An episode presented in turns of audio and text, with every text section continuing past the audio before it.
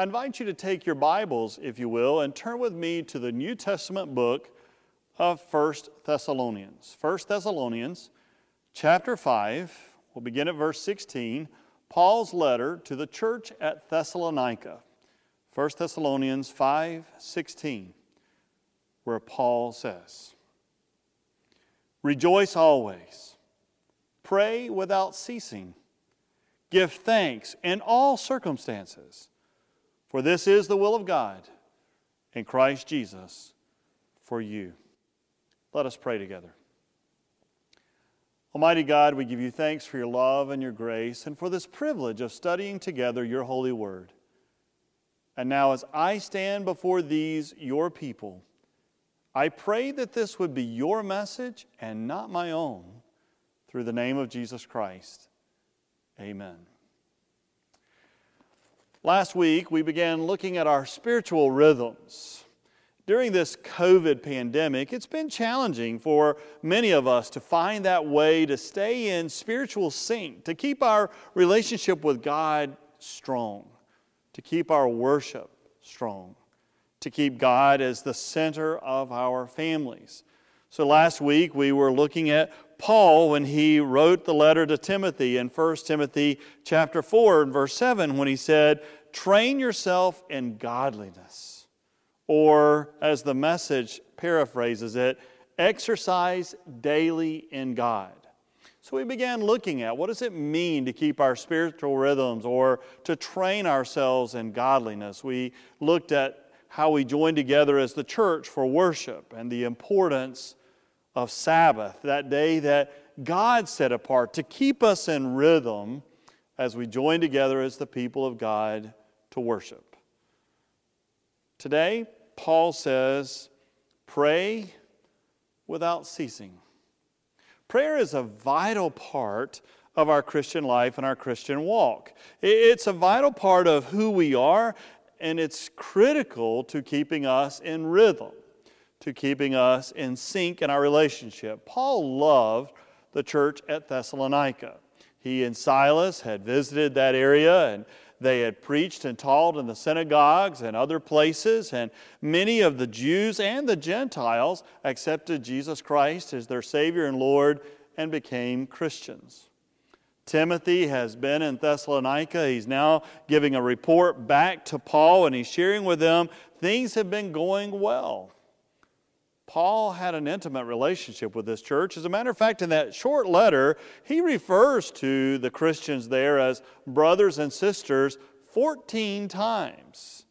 He also references that he loves them like a mother and embraces them like a father.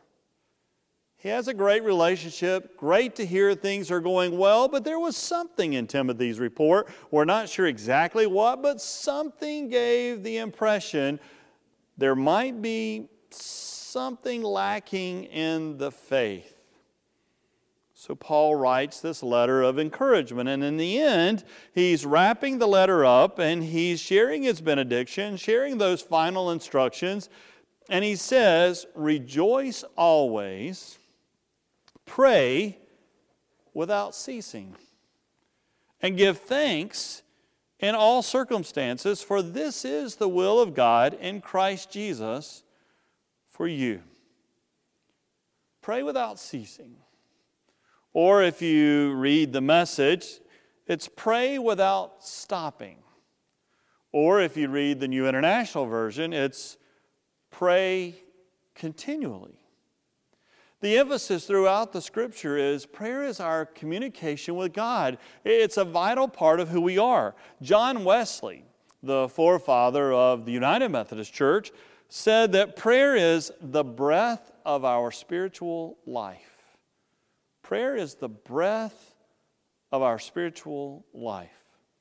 Richard Foster, in his amazing little book called Celebration of Discipline, says that of all the spiritual disciplines, Prayer is the most central because it ushers us into perpetual communion with the Father.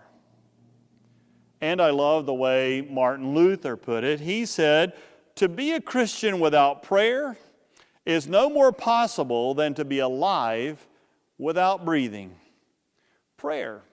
It's a vital part of our Christian life. And the scriptures, Old to New Testament, remind us of the power of prayer.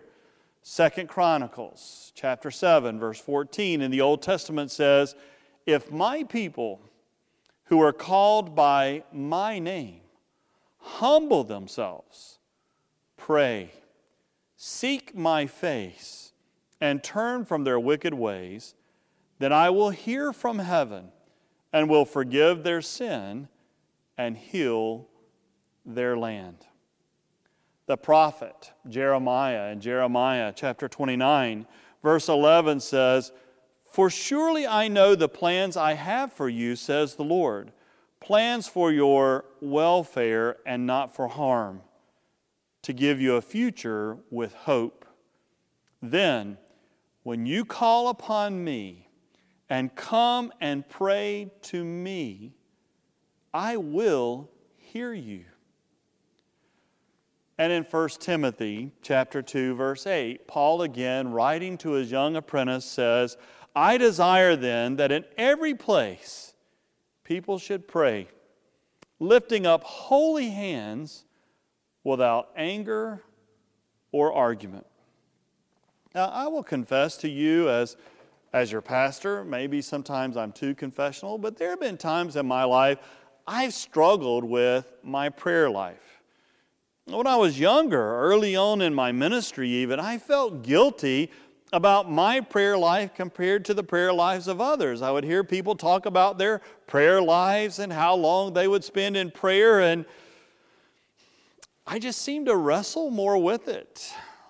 But then, as I read the scriptures, I find that prayer doesn't always come naturally to us. Remember that Jesus' disciples were Jewish. They had grown up in the faith, they had grown up in the synagogue, they had grown up going to the temple, they had grown up with all the various high holy days, most of which were celebrated within the home and with the family. They understood the concept of prayer, and yet, when we look over in the scripture in Luke, we hear that the disciples watching Jesus pray one day when he returned said to him, Teach us to pray. Luke 11, chapter 1. Lord, teach us to pray. And it was right after that that then Jesus gave to us that beautiful prayer that we just prayed together a few moments ago of the Lord's Prayer. The interesting thing that I've learned, and it was so freeing once I learned it, was that Prayer is a relationship. Our whole faith is a relationship with God, a personal relationship that we have with God, and prayer is communication with God. And, since we're all unique individuals, our prayer lives are going to be different, and that is okay. It is okay for us to be different. I share with couples when I'm working with them together, either premarital or, or doing marriage and family counseling, that every relationship is different because you have two unique individuals joining together to form a relationship. So, therefore, the relationship is going to be unique. It's not going to be just like anyone else's. And our relationship with God is unique because we are all unique individuals with unique gifts and graces, personalities, our identity is unique, and therefore our relationship with God is going to be unique, and therefore our prayer life with God, our communication with God may be different from others. So we don't have to feel guilty then that my prayer life is not exactly like someone else's. That's actually a blessing, and it's something very freeing. One of the things, too, that I often share with couples when I'm working together or families is that the number one marital problem, in my opinion, is communication most people will begin to go, I think it's finances, I think it may be, you know, extramarital affairs or relationships, something like that. But if you boil most marital issues down, it comes down to communication is the number one marital problem. We stop talking and communicating, sharing our lives intimately together, and therefore we now have problems. I also believe then that communication is the number one spiritual problem. It's when we stop communicating intimately with God that we begin to see the other parts of our spiritual lives struggle. So, what is it like to be in a relationship with God, and, and what is our prayer life like? I had the opportunity uh, in the fall to go over to England to do some study, and I was studying with Dr. David Wilkinson, who I now truly admire and am blessed to be able to consider him as a friend. And we were studying together at St. John's College, Durham University in England. And he wrote this great little book called When I Pray, What Does God Do? And in that book, he shares about how he had some of the same struggles that, that I had trying to find my niche, trying to find my rhythm. I would hear people go, I get up at 4:30 in the morning, I sit in this chair with my cup of coffee and I have private time with God for an hour or I do this or I do that and and he struggled finding his niche just like I struggled finding mine. And I loved one of the things that he said, and that is one person's piety is another person's poison. I love that. People often want to tell us this is the what a Christian does and how they do it. One person's piety is another person's poison. I mean, for some of us, we're not comfortable with some things, and other people dearly love it. I was recently in a continuing education event and, and it was a group of pastors together. We had someone leading us and facilitating, but at the end of each session, they would love to go, Now, I want everybody to circle up, put everything away, and we're going to go through some focus time. And, and they would talk about, you know, now with your eyes closed, feel the blood flowing through your toes or the bottom of your feet, or listen to your breath, or do this or the other. And well, some people in our group, they were just eating it up. They loved that. I was the one going, okay, if we finish on time, we have about four more minutes and then we're done. See, everybody's different. It's not that one's right or wrong. The key thing is, what is your relationship with God like and how do you live that out? And it is okay that my prayer life may be different from yours. When I go for a walk, God and I can have some passionate dialogue.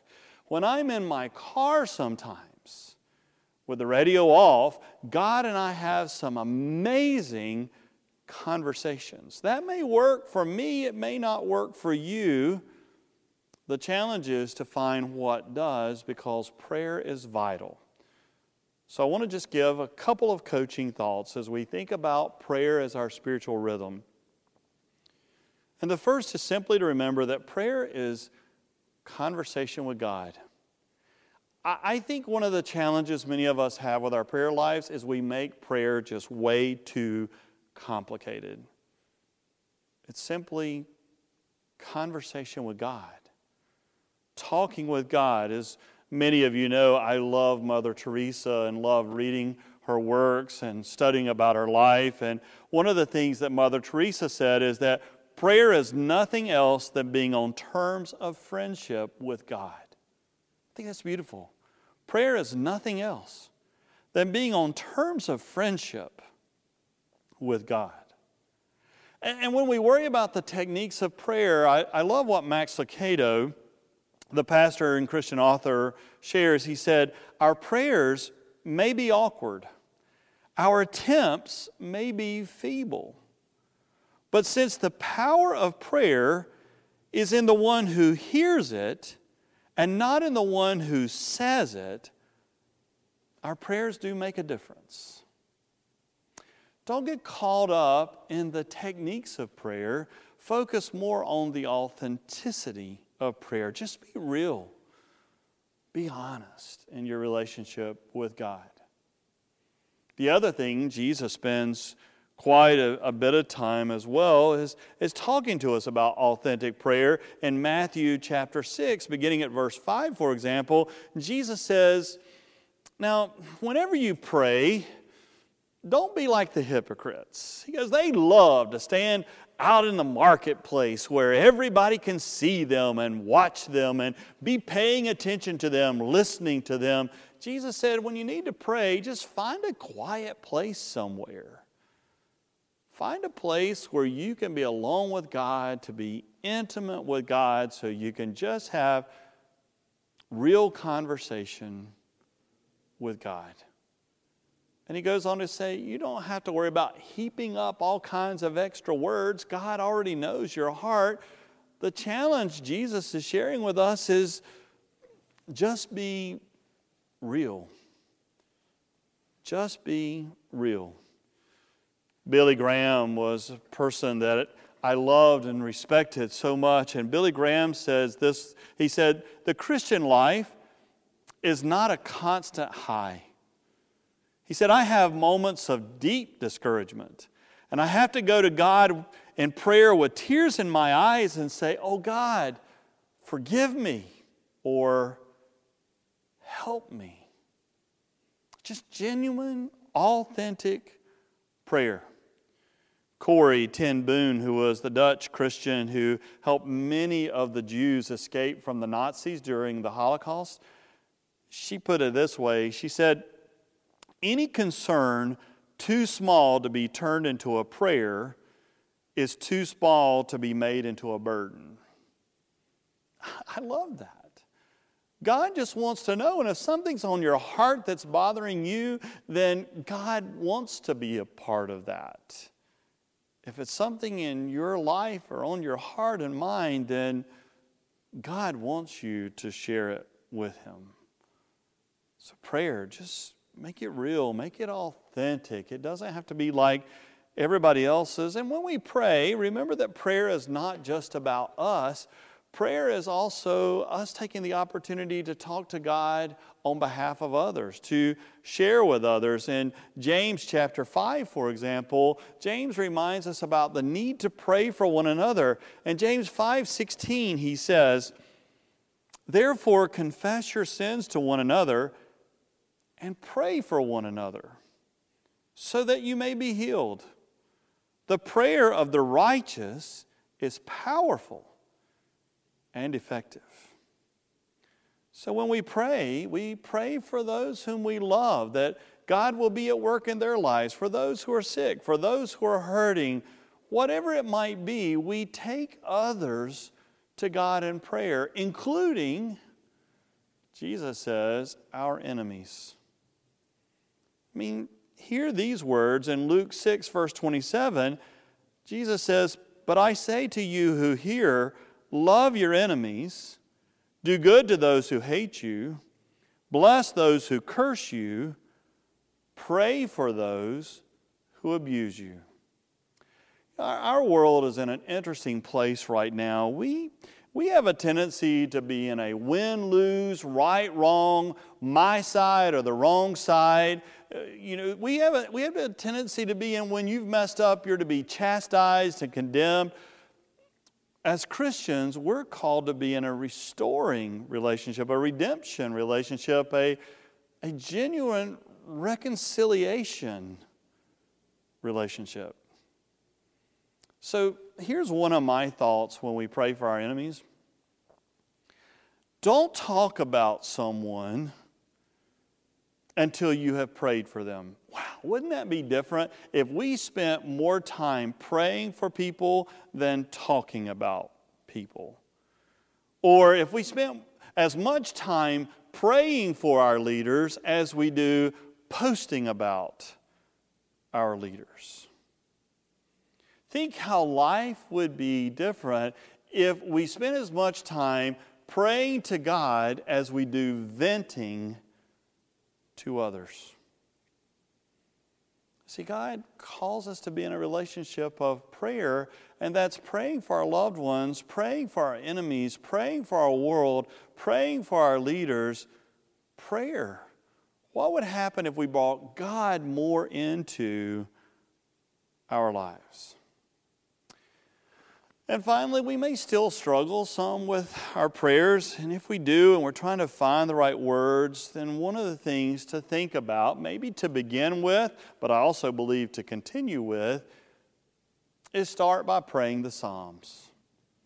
The Psalms, that great book of the Bible, Athanasius, who was the fourth century theologian, said that many parts of the Bible speaks to us, but the Psalms speak for us.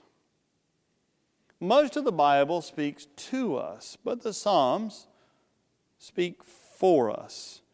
In a letter that he wrote, Athanasius goes on to say, Elsewhere in the Bible, you read only that the law commands this or that to be done. You listen to the prophets to learn about the Savior's coming, or you turn to the historical books to learn the doings of the kings and holy people. But in the Psalter, the Psalms, besides all these things, you learn about yourself. The Psalms have that ability to speak for us. So when you're looking for, I just don't know the words to pray, turn to the Psalms and pray those until God gives you the words. Sometimes we can go to God in prayer by praying the words of others. Almost anyone who's been in recovery will know this prayer God, grant me the serenity to accept the things that I cannot change the courage to change the things I can, and the wisdom to know the difference. Again, Mother Teresa, one of the people that I love dearly, she prayed a prayer every day that's attributed to have been prayed by John Henry Newman, but Mother Teresa found it to be a prayer that spoke to God for her. So she prayed these words Dear Jesus, help me to spread thy fragrance everywhere I go. Flood my soul with thy spirit and love. Penetrate and possess my whole being so utterly that all my life may be a radiance of thine. Shine through me and be so in me that every soul I come in contact with may feel thy presence in my soul. Let them look up and see no longer me, but only Jesus. Stay with me, and then I shall begin to shine as you shine. So to shine is to be a light to others. Amen prayer, it's one of those amazing gifts. So Paul says, pray without ceasing, pray continually. Let it be a vital part of your life. Figure out how to pray, what works for you, but just make it real and authentic because it's a relationship between you and God. And I think you will find amazing things occur in that sweet hour of prayer.